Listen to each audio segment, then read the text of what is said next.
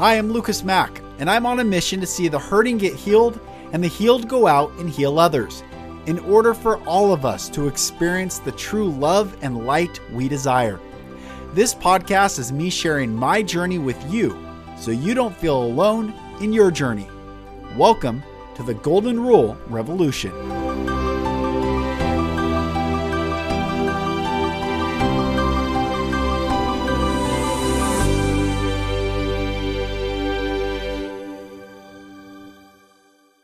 Hello, my brothers and sisters, and welcome back to another episode of the Golden Rule Revolution. I am Lucas Mack, and it's such a pleasure having you join. I mentioned a few days ago uh, that I was doing a cleanse. Today is the fifth day of that cleanse, thankfully. it's been it's been quite a journey, but it's been amazing. I feel clear. I feel like my pineal gland part of the cleanse purpose was to decalcify and clean out the pineal gland, and I definitely feel connected again in a way that I feel like for maybe a couple weeks I was missing or I was looking for a deeper connection to source to God. I wanted to hear more clearly, see more clearly, and speak more clearly. So this cleanse has been great for that, as well as um, the physical side. And I hope there's so much going on. I hope you are enjoying the show. I really do. I hope you're not getting caught up in the headlines and the news, the lies. The lies. How do you know if something is a lie? Is if it constricts your breath. How do you know if something's true? Is if you can breathe deeply. That's how you know. The body keeps a score. We are leaving the era of when people look for external validation, but we remember I don't need another to validate me. I simply check in with myself, my body, and I will see where I am at. Am I in alignment? Am I out of alignment? Am I walking in love or am I walking in fear? This is the greatest time ever to be alive. And you chose, your soul chose this time. You are gifted to be here now. So, everyone listening, you get to really take stock of all the narratives that surround you, all the presumptive have tos that you have grown up with, with religion or politics or money or really what else is there? uh, spirituality, whatever. And you really get to dive into and discover for yourself what is true, what is good, what is liberating, what is wholeness. This is that time all over the world. And I see all of you watching all over the world. I see where you're listening. And I just am so blessed that you get to we get to share this time together so that you can connect, you can look up and see God more clearly. You can connect and receive what many call source, the Bible calls Holy Spirit or the Holy Ghost. Look, my brothers and sisters, it is love. It is love. And you get to receive more love as you walk in alignment. So I'm very excited about that. And it's probably the longest intro I've ever done for a guest on the podcast. But today I'm really excited to bring Jeddy Azuma on the podcast. Now, I connected with Jeddy through a friend who's also been on the podcast, Jose Alejandro, um, a few episodes, maybe a couple months ago. But Jeddy leads men's work, helps men, holds um, hold space for men to heal. And it's really beautiful to connect in a brotherhood. And this applies for men and women listening because we all know, well, not, I was, I was going to say we all know men that could use this, but what I really believe in my heart of hearts is that when men heal, the world heals. When men heal, the world heals. Men have systemically, no, systematically, that's the word. Men have systematically been broken throughout time through the deep state narrative, the cabal, the, the social engineering, hurting men, then telling men to be tough as children, and not giving safe space to express their emotions, their their feelings, their thoughts. And sure, there are many men that are acting still macho and tough and closed off, but that that day is over. And many, many, many are coming to the light and saying, I can't do this anymore and I need support. So Jeddy and other beautiful men out there are standing and holding space for men to come out of the shadows, find safe spaces to heal. So I'm really excited to bring this episode to you. So, my brother Jeddy, thank you so much for coming on the podcast. And how are you? I'm really good, man. It's an honor to be here. Uh, looking forward to chopping it up with you, man. Yeah, same. So, you you're bringing important medicine to this world. Hmm. Important medicine, man. To helping that that divine masculine heal and and stand for what its truest purpose is. Hmm. And um, and it's beautiful. So I just acknowledge you for that, brother. And and tell me about your journey. How where are you from and how'd you get to doing the work you're doing? Well, I call it my dirty little secret. I'm actually from New Jersey. I grew up about seven miles as the crow flies from downtown Manhattan. Most people don't know that about me. Even when I was growing up, people were like, "You don't really seem like you're from here." Um, but anyway, that's where I'm from. Uh, I grew up in the suburbs. Um, I like to, I, you know, looking back on it, I say I had a relatively ordinary childhood. But as I've gotten older and done more of this work, I real I realize how unordinary or extraordinary—I'm not sure what the term would be—it was. Um, uh, you know, to encapsulate it, I went through a lot of traumas and pain and hardship and challenges as a boy that got stuck in me mm-hmm. and followed me into adolescence and adulthood. And I didn't have the mentorship, the guidance, the ceremonies and traditions to prepare me for adulthood that I needed.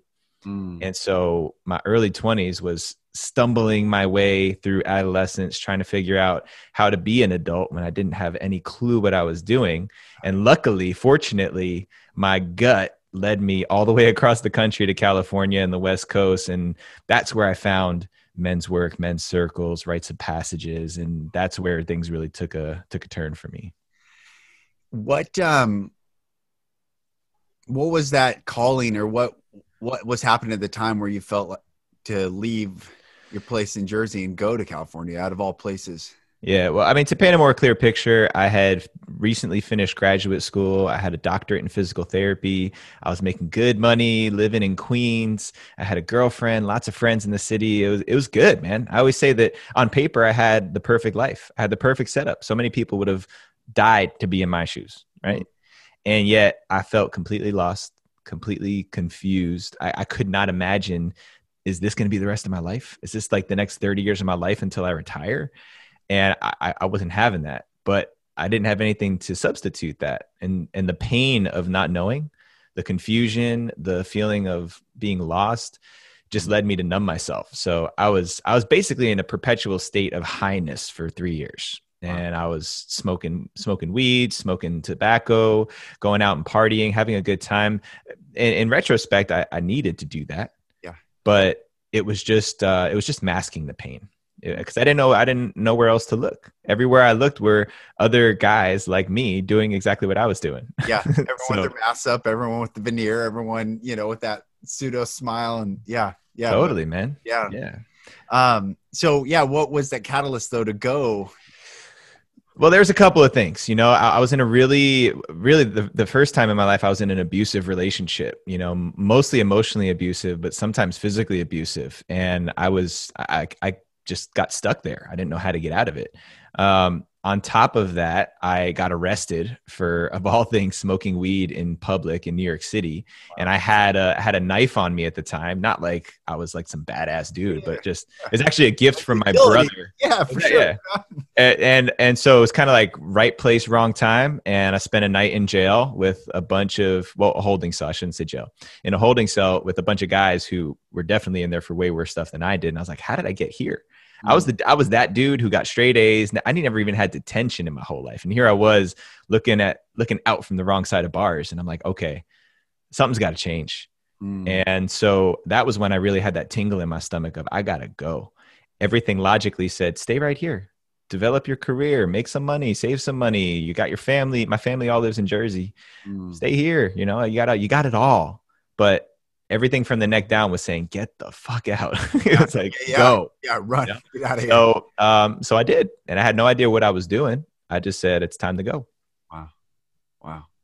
That, that abusive relationship was that, did you call that in from, is that tied to childhood trauma? Any relation to that? I was that guy who was always trying to save somebody you know, because it was more convenient and I, and I looked good if I was trying to save somebody, but not really looking at myself. It was a good, a convenient distraction. Yeah. I didn't know this at the time. Obviously, I thought I was, I, I was being genuine. I thought I could really help somebody. Uh, so that's how I got into that situation. Was I saw somebody who I genuinely loved and cared about and wanted to see them through a hard time, and I, I ended up making myself susceptible to a lot of that abuse. You know, I, and I and I felt really victimy about it back then. But I recognize now that I, I, put myself in that position. I chose it every day. I chose it. I chose to be in that relationship, and so I, it's it's been a lot of healing, and and obviously no ill will towards that towards that woman. But but yeah, it was rough. Yeah. Wow, man. Um, so you go to LA or you know California, wherever you you are, and then how did the process? Like, what what did you find? Who who was the who was the catalyst for the men's work? well, the the answer is that there were many, mm. you know, and it wasn't just California. Actually, I bought a one way ticket to San Francisco. I had some buddies. I knew I wanted to go, and then the synchronicity started happening. One of my buddies from college said, "Hey, we're planning a a week long backpacking trip through Yosemite in California in August." I was like, that's perfect. I'm actually planning on getting out of here then. So that was my first stop. I bought a one way ticket. They picked me up from the airport, and within two hours, um, I'm in Yosemite mm. after after being in New York City. Right. So that was really the only thing I had planned was that was that trip. I'd saved up a bunch of money. I think I had like 12 grand saved up, and I'm like, I'll just ride this as far as I can and see what happens. Originally, I thought I'd be out there for a month, but then for the next four months, I just traveled around with a backpack Wow. And I went from one place to another. And so I met a lot of really incredible mentors and teachers along the way. Mm-hmm. I also uh, I did a Vipassana retreat, 10 day silent meditation. Powerful. Which was that's a whole nother whole nother story. That was actually where I had the first glimpse of seeing myself in circle with other men. Mm. I had been in pseudo men's circles before, but we really didn't know what we were doing. We were just kind of sitting down and talking about shit. Yeah. But this was the first time I saw myself, and I, I, was like, at this point, all I knew was physical therapy. Wow. Like, how, how is this what I'm here to do? But it came through really clear. So I just I just kept following the breadcrumbs. You know, for the first time in my life, I was following my gut, and not trying to think my way through it. Which I was 25 years old was a very very unique and new experience to do that. But also very scary because it defied everything my dad taught me about be logical, have a plan, have a strategy. I was just like, nah, I'm just going to go with my gut and I couldn't even talk to my dad for those four months. He, he like we had like a big mashing of the horns right before I left, mm. and he just couldn't he just couldn't handle it. He couldn't see me out there just flying by the seat of my pants, you know. Mm. What? How many? Um, how many days into the spot to that retreat did that vision come to you? It was on day four. I'll never forget because it was one of the most coherent moments I've ever had in my life you know and for those people who don't know vipassana is a style of meditation. You know you're for 10 days you're meditating 10 11 12 hours a day and that's all you do. You don't talk to anybody you eat and you meditate and sleep. Mm. um, so day four was like i was really starting to hit my groove. Um, side note on top of this i didn't know it but i had actually contracted scabies which is basically like like bed bugs kind of, kind of like bed bugs but they they uh they live on your on your body and they just it's it's itchy as hell. It's like wow. the worst case of poison oak that you've ever had in your life. Wow. And it started to come on on day one of a silent retreat where I can't talk where I can't talk to anybody and you have to stay really still. That's the other thing. When you meditate, it's like stillness. So anyway, day four, I just had this for we were probably meditating for an hour, hour and a half, and I was 100% present. Hmm. Every other time I've meditated in my life, you always drift to like, what did I eat for breakfast? What do I have yeah. to do later? Then right. you come back. Right. But this was the first time I was just feeling every cell in my body, just going on a very slow, gradual uh, I don't know, I guess, uh, course of my body, just feeling different parts of it. And it, it, my, I remember feeling my body pulsing. And then when, when we were done, they, they do this, they play this chanting at the end. And when we were done, I walked out of the pagoda and I walked outside. I was the first person out and my body is just pulsing. I felt like I was like 20 feet tall. And I looked up at the sky and immediately it just starts raining. I feel like raindrops hit my face, but it's not cloudy out, it's sunny. So just I mean it's like it's like a Hollywood moment, right? You step outside, I just had this incredible experience. It starts raining, the sun is beaming on my face and I just start bawling. I don't even know why. I'm just like just feeling on a big on a big level. Mm. And all of a sudden, uh, I, cl- I closed my eyes because like you know the tears are filling up. I closed my eyes, and that was when I saw myself sitting around a fire with other guys. Wow! And I'm like, oh my god, what's going on here? And then I opened my eyes, and there I am. You know, sun, rain. Close my eyes again, and it's like I can see into a different mm. reality. And again, I didn't know what to do with that. Right? You know, a, a few weeks ago, I was in New York City doing physical therapy stuff, and then here I am having this vision of sitting around a fire helping other men and so, you know, that was day four. So I still had like six more days left. I'm not, they don't even let you journal. So I couldn't journal about it. I just had to like push that out of my head for a moment. But um, it was, there was a seed that was planted for sure. Wow. That's powerful, brother. That is, yeah. What a gift. What a gift that you were given to see that. Mm-hmm. Um, yeah. what's your, what's your background Heritage? Like what, yeah. it's always a fun game to play, man. My whole life has been like that. Uh, my my father my father is Japanese and my mother is Italian. My my DNA test tells me that I've got some Middle Eastern on my mom's side in there somewhere. But yeah, man, that's Japanese Italian. That's that's what I grew up with. Cool. Very cool. Very cool. Yeah. Yeah, I've gotten everything, man. People think I'm Latino. People think one guy even said, "Are you Icelandic?" He's like, "You kind of remind me of Bjork." I was like, "Come on, bro. come on, Bjork, come on." That's great, man. no, I, I um, I think it's important that, I mean, when we're aware of our past and that ancestral line, and here you are seeing this, you know, who knows how many generations back you're calling, you know, you're bringing that forth. Hmm from something that that's your line. That's you're here for this time from all this past generation to generation, and all of a sudden you wake to this is me. This is who I really am. That's really beautiful. Yeah, and it's it's great that you mentioned that because that was actually a huge theme of that four month journey for me. Mm. You know, hmm. there, there, like I said, there was many other experiences. The Vipassana was just ten days of that, but a big theme of that was reconnecting with my ancestry and where I came yeah. from. Yeah. Um, probably the person I felt closest to in the earliest stage of my life was my grandfather on my dad's side. So mm-hmm. my my Japanese grandfather. And when I was growing up, both parents were working really hard and my mom would work on the weekends and my dad sometimes had to travel for work. So I would be at my grandparents' house and I would spend a whole weekend with my grandpa. Wow. And he passed away when I was 5 years old. Uh, he had a, an aneurysm that burst in his brain. Wow.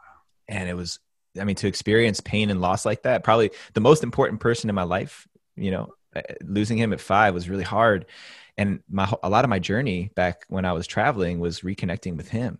Wow. And really feeling the potency of his presence. And uh, I, I didn't, you know, I grew up in a, with a loose Roman Catholic background. We, we didn't really talk about ancestry too much, but it was so alive for me while I was out there. And I spent some time on the reservation uh, I, I, was invited to go to an Indigenous Wisdom Council wow. and represent the youth. There was so much that happened on that journey. Every every one of those experiences could be an episode here, but yeah. I really connected with where I came from, and that wasn't emphasized when I was growing up. I mean, obviously, you know, this is your grandpa, this is your grandma. Yeah.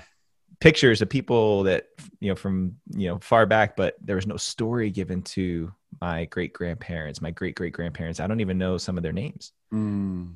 And recently, really in the past three to five years, I've recognized how important that is for men.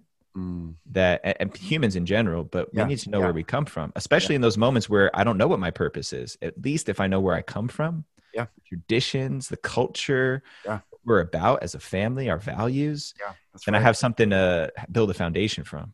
That's right. There's um there's a verse in the book of Proverbs that Solomon wrote. said, "Remove not the ancient landmarks which your fathers have set before you," mm-hmm. and that is so incredibly important because if we don't understand where we've come from, we have no real clarity on where we're going. Mm-hmm. And religion is made, especially Romanism, Roman Catholicism, and and and even Islam, any any heaven and hell scenario makes it all about the present and then future tense, keeping mm-hmm. you in that I got to do right because where am I going to go? What's the right thing? And that's completely robbing us of the richness and the foundation. Mm-hmm. And um, I was watching with my kids, so we got um, eight, six, and four year old girl, boy, girl, and I thought, well, you know, it's probably time to show them the Star Wars movies. And and uh, so we went through all nine of the movies.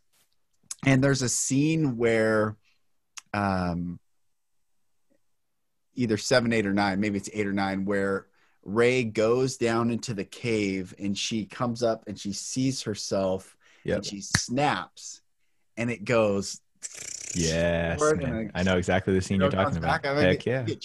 And I I see that as the work we do now in this time in this in this time space continuum is unlocking and healing all the past and all the future. So it's like, man, you're you're blessing your great great great grandfathers mm-hmm. by what you're doing now and unlocking. I think many things we when we do healing work and we face that and break those cycles, it's not just for us; it's for past, future, present.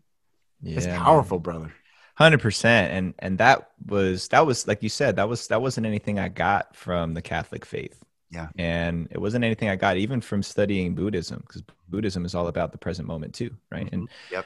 Um, it wasn't until I started spending time in the Native American church, until I started spending time in some of these ceremonies, and I was invited into Sweat Lodge, and you start listening. Because for me, and this is not to say that there's one faith or belief system that I think is any better than the other, mm-hmm. but it was the first time that they were talking about belief of the abstract by looking at the things right around me, mm-hmm. by having reverence for the earth. I can see the earth. I can put earth in my hand. Yeah. I can talk to earth while I'm in relationship with it directly. Yeah. It's not the holy spirit. It's not you know yep. jesus christ somebody that i never met that i don't right. know with words that aren't mine. I can just have reverence for this thing and start with gratitude. It was so simple for me. It made sense for me. And and then here's a couple things that really tripped me out right? You know how they say dust to dust to dust we shall return yep. whatever that is. Yep. when you actually think about that you know our bodies decompose and you know become compost for the earth again yeah when you pick up earth that's literally us. your ancestors. That's yes. that's that's the transformation of energy that's moved through. And right. here's another one that really tripped me out, right? Because we talk about water a lot in these Native American ceremonies. The importance of water is the first medicine. That water you drink is the water that moved through the bodies of every one of your ancestors. Mm. It moves through us, and we drink water, and then we we excrete it or we sweat it out or it comes out of our some some part of our body and then gets evaporated back to the air or goes back to the water and the rivers and eventually finds its way to humans again and other and other life forms so the feeling of recognizing tangibly how we are connected mm. future and past to by the elements was it, it, it actually made me feel connected yes. instead of in this abstract non-linear way right you know? Brother I, I completely get it. Um, one of plant medicine has been a massively um, powerful healing um, i don't even i want to say sacrament modality. It's something that's for me is a very important part of uh, my healing. Mm-hmm. but on the first time i sat with psilocybin and, and um, in ceremony with with another brother and, and we're sitting there. I had this this remembering. It was like oh i remember. I, the the actual words that came to me were oh i forgot.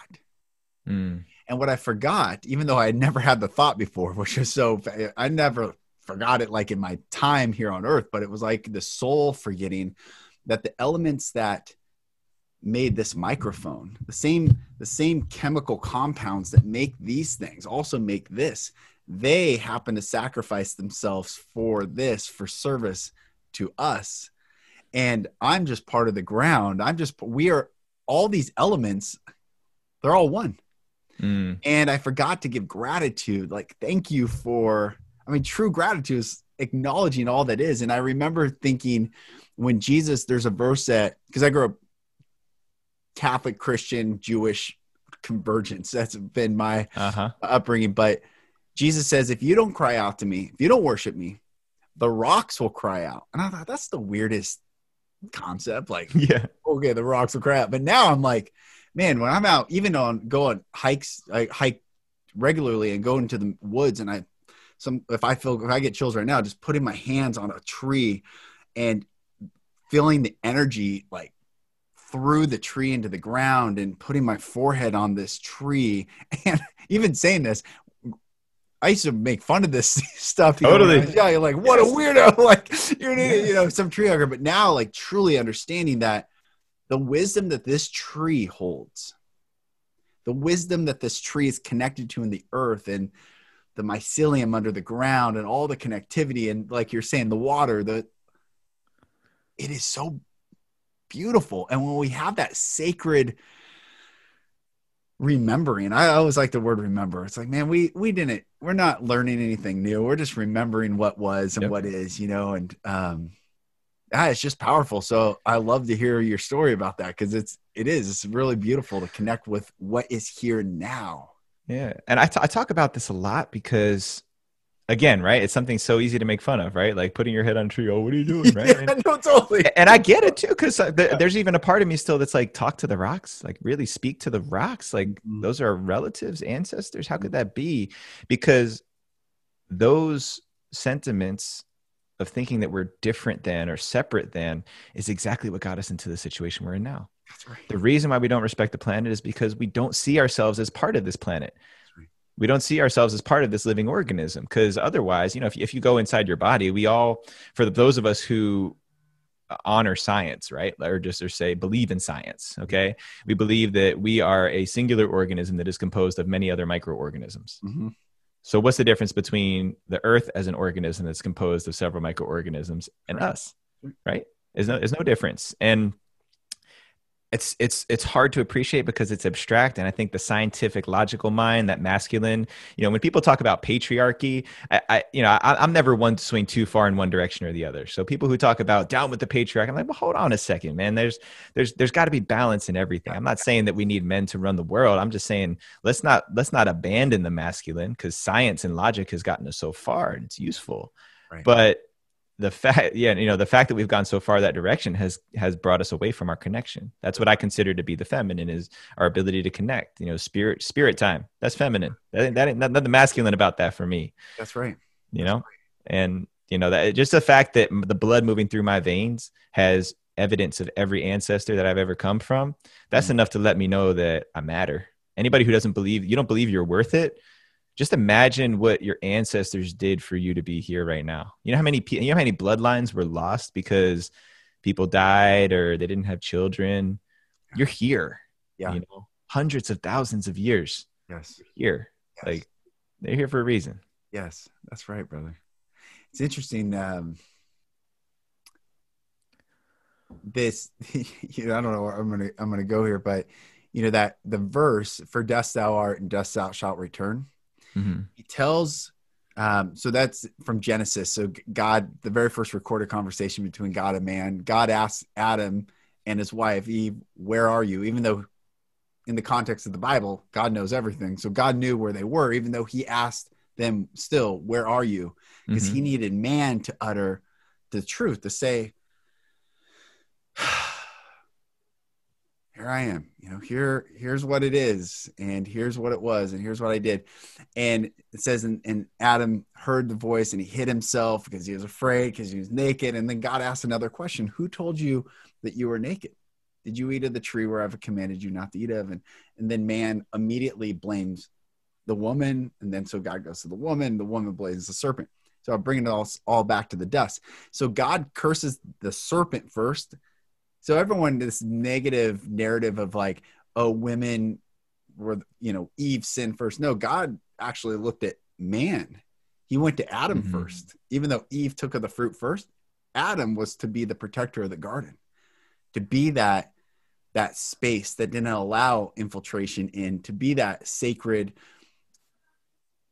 preservation of what is whole, what is good, he didn't do that job. So Eve takes the fruit, gives it to Adam. Anyway, so it goes down this process, but he tells the serpent, dust shalt thou eat all the days of thy life. And then he looks to the man and says, And dust thou art, and dust thou shalt return. Mhm. So, meaning this force that wants to harm our sovereignty actually feeds off the decay of our lack of sovereignty. When we forget we're connected, when we are in blame and victimhood, and I only bring this up is you, you know swinging one side. Yeah, there's all these pendulum swings, but when we stand in that sovereign ground and say, "Man, I'll be the space for you, so you can take your mask off." I'm not going to take your mask off. I'm going to take my mask off, but I'll be a permission for you. And as men and women, and when we come together as this collective, brother, it is it's beautiful. Whether it's men's circles, whether it's anywhere we go, it's beautiful, man. And this is where I think what it's such a beautiful time right now is this flourishing of humanity. Mhm. And anyway, just I wanted to go down that little that rabbit Yeah, hole. It does because it's fascinating. It's a good perspective. I mean, these stories were not created for no reason. I mean, Right. these, especially the stories of the major religions, Yeah. uh, or the most profuse religions, I should say, like Yeah. Catholicism, Buddhism, Islam. Yeah. I mean, we're talking about that covers, you know, half the population. Yep. At, at a minimum, right? Probably more at this point. Billions of people who are subscribed to these stories. So I, love stories because stories are really potent and powerful. It's it's one of the ways that humans have survived on this planet for so long is storytelling. Right. And it's also really important to be a critical thinker Yes. you know not to because that was that was one of the things i had the hardest time with with uh organized religion was so you're telling me that this is the way it is Yeah. That there's no that there's no room there's no flexibility for new possibilities. That that that even as a young man when i didn't know anything that that didn't quite resonate for me. It didn't quite make sense. Why is why is prayer reciting someone else's words over and over and over again? What does that actually do?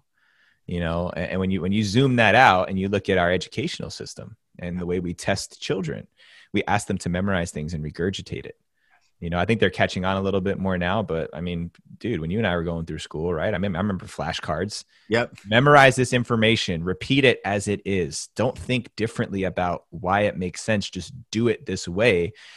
It's control. Right. it's control. And i'm not saying that that you know there's there's not that it's that it's all malicious intent because i don't believe that either. Mm-hmm. But it's definitely not with the intention of creating people who can think critically who can think differently Yeah, That's right. How to So- think versus what to think. You know, Right, That's the big right. deal. Yeah. It's interesting. I, I've fully left. I, I like reciting these texts. I think there's some wisdom in, you know, all these, whether um, even the Bhagavad Gita, like there's some, but just looking at them like I look at anything else, right? It's the wisdoms from within Mm, and the connections from within i can look at this contrast and say oh that there's some beauty in that or there's some knowledge in that just like i can go to a tree and look at it. It's the tree has wisdom but it's what i connect from within from what this tree provides or rock. And, and i trees are really profound for me. I had this vision the other day um, while i was out hiking and i live here in seattle seattle washington. So mountains, forest, green. It's beautiful all the time, wet all the time, predominantly. But I was in the mountains hiking and I come to this massive bend where it's just ferns everywhere, but also these massive trees. And I thought, the ferns are the feminine energy that collects and holds the wisdom of the earth. And the trees are like masculine energy that provides and gives this covering so that the feminine could receive all the wisdom of this earth. And I thought that is such a beautiful relationship of balance. I saw these two trees are big and strong, the ferns are gentle and delicate, but yet both are so necessary in balance, of wisdom and, and beauty. hmm. Simple things like that we've we've just forgotten. Yeah, yeah, and I think it's it's one of the things we do. I had a teacher one time. He said, uh, you know, humans we're just meaning making machines. He's like, we walk Mm. around everywhere. He was talking about it in the context of taking things really personally and the meaning that we subscribe to stuff and and why we even do that really taking a, a hard look objective look at well, why do i put meaning on that that way Yeah. and this is this is one of the, i love mythology i mean even as a kid i loved greek mythology. I loved story. I loved storytelling. I loved morals within stories. You know that was one of the ways that we, the ways we've taught the next generation probably since we could actually communicate verbally you Yeah. know? Yeah, that's right. A- and i love the infinite possibility of how how you can interpret something to Mm. give it meaning to give it reverence to give it value for you.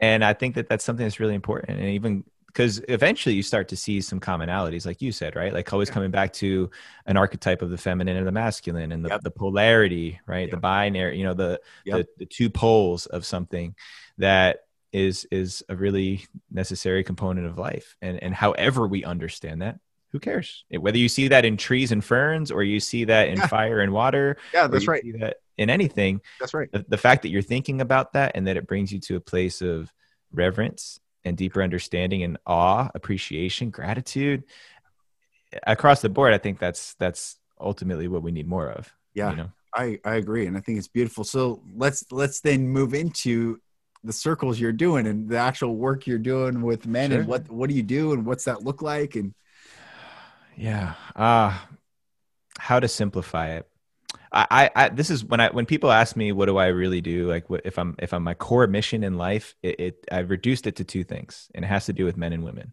You know for for women we got to make this world a safe place. Mhm. and now that's not just you know physical safety. Obviously that's important and very relevant right now. But all uh, emotional safety right? I mean just i have a daughter. I have a daughter who's 19 months old. And so when i think about what kind of world she's inheriting and what's out there in the world it's scary Mm. so there's many parts of this world that i don't like that i'm not ready to lay down my sword and say it's okay you can go out and you know do you Mhm. so safety for women is is essential and there, and there's so much that's tied up in that right women feeling safe that they can have children they'll be supported Mhm. right especially in this country man in the united states of america one of the few you know upper wealthy countries in the world that doesn't offer any paid leave time for women to have children. Or if they do it's like two weeks. Mm. dude you know you're a dad. Oh, it, yeah. it takes way longer than two weeks to to get over having a kid. Oh yeah. right? So just when you when you look at the some of the most fundamental components of our modern society it's not a safe world for women. You don't have to look far. So that and freedom for men and when i say freedom a lot of people interpret freedom as oh men can go do whatever the hell they want no when i say freedom i mean freedom for men to this is like the version of safety that men need we need to be free to express ourselves Mhm. and and everyone's like well men can ma- talk about your feelings we want you to talk about it. but it's not safe for us to do that Right.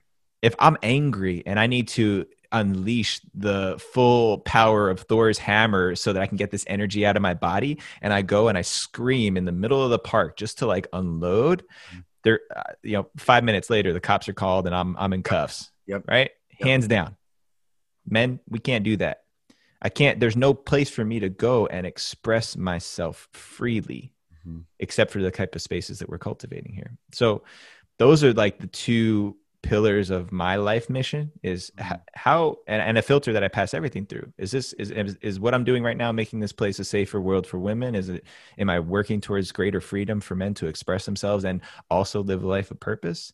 That's my reference point. So yeah, man. I mean, with with men, I recognize that I've got a particular propensity for creating safe spaces for men to express themselves. That I, I've I've been there myself and had other men lead the way for me. So I'm, there's really no place I'm afraid to go at this point. There's nothing I could hear a man say that's going to make me turn away from him, because none of us are unique. Right. We're all living out the same story, just with different characters, slightly different details to the plot but Mm. we're all we're all hurting in different ways and we all need more support than we've had for most of our lives Yeah. so that's like the over the overview of what i do and there's many different ways that that we do that you know we we i, I focus on leadership with men because that was one thing i didn't know how to do i didn't everyone always told me my whole life i was a leader but i didn't really know how to lead effectively Mm. so leader specific leadership skills, not just like a sports team leadership, but leading your family. Yeah. You know, leading your community, being an example, le- leading yourself in your life. Yeah.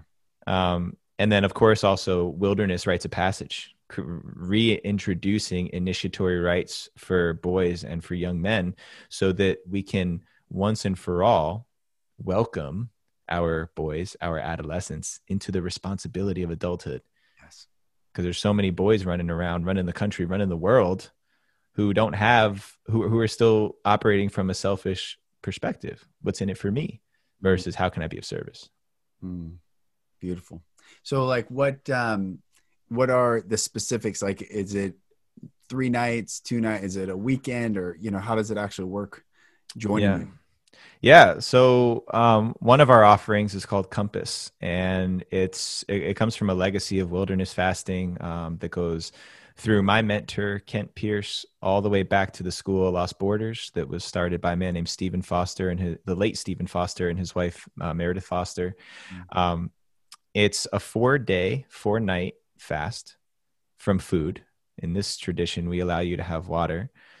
You don't have any really no distractions no technology you're you're out there you're remote um, I, I like to say you're not alone because energetically you're not alone but you are in solitude you don't see or hear another human being for your whole time while you're out there which alone in, itself is is a is a very unique experience. I mean, how many people, I mean, most people have haven't gone 4 days let alone one day without eating a meal. Just think about that. In your life, have you ever gone I mean, I know a lot of people are doing the intermittent fasting thing now, so it's a little more common, but for the most part, most people haven't gone that long without eating food. Right. Um, so just the simplicity of that, right? I mean, how much more appreciation do you have for food? And, and in some cases, there's fasting traditions and ceremonies where you don't have water or sleep. Mm. The old way, no food, no water, no sleep, and you don't leave this 10 foot diameter circle for 4 mm-hmm. days don't i mean the, these these ceremonies these traditions these ways were introduced to prepare boys for the rigors of adulthood mm. they needed to make sure that the boys were ready to come back and be men so they had to put them through something challenging and the reason this is so important is because i don't care who you are where you come from every boy goes through a, a process of needing to know what he's capable of mm. to trust that he can go out in the world. And if there's not these ceremonies or traditions, then we go out and we do what I call auto initiations, mm. Right? Self initiations, where I'm going to go and do some really ridiculous, crazy shit just to see if I can survive it. I'm going to go do, be reckless and see if I can find my way through because it's it is a natural part of our development without community and without traditions and ceremonies it can become destructive hmm. powerful yeah. How have you how have you changed? How have you grown internally through all this work? What's been in, the biggest in fasting or in leading it? Both. Just, yeah, just in this all all of it in the entire mm modality. Like how have you evolved? I have learned that my life is not my own. Mm. Which a lot of people hear that and they're like, "What are you talking about, man? That sounds backwards."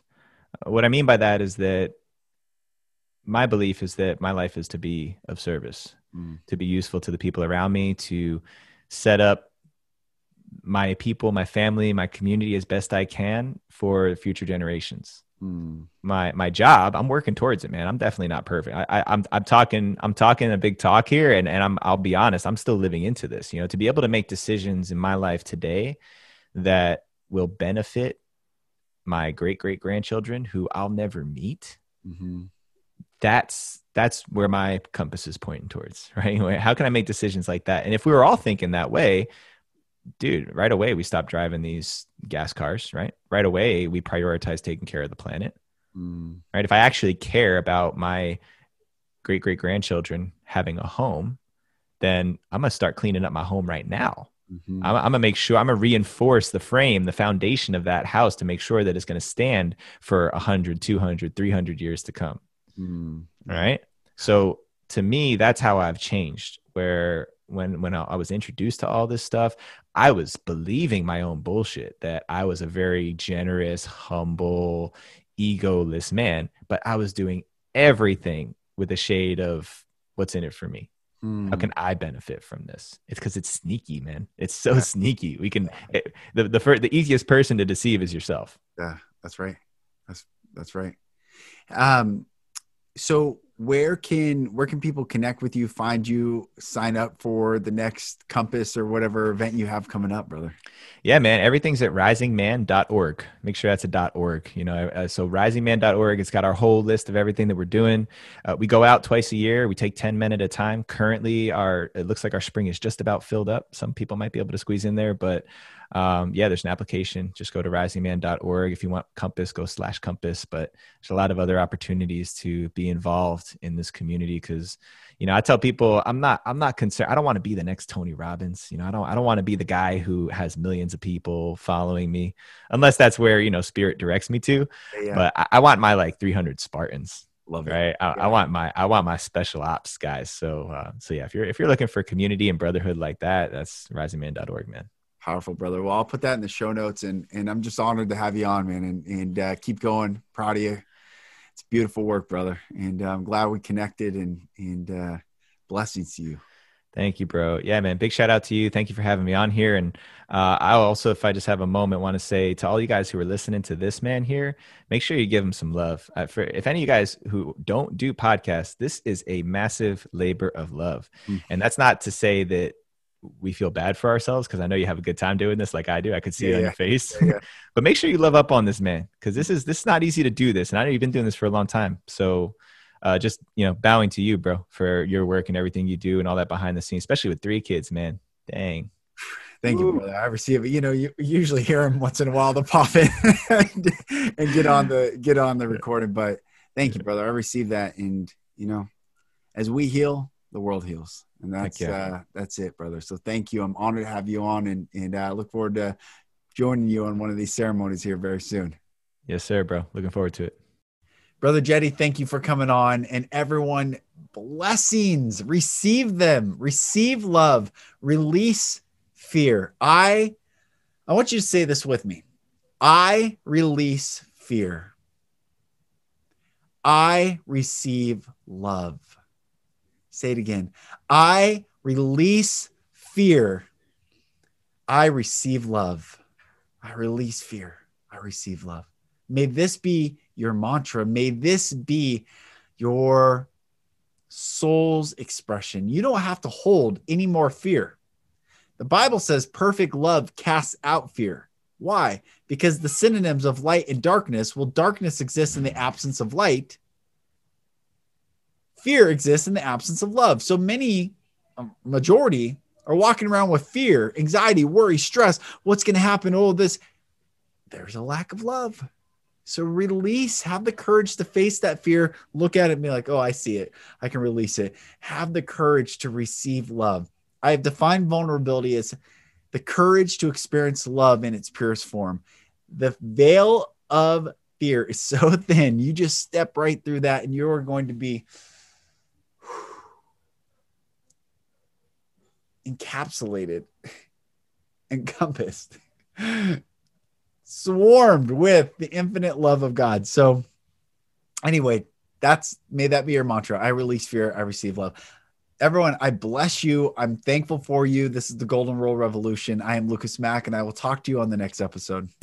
Thank you, brothers and sisters, for listening. For support in your journey, go to my website, lucasmack.com.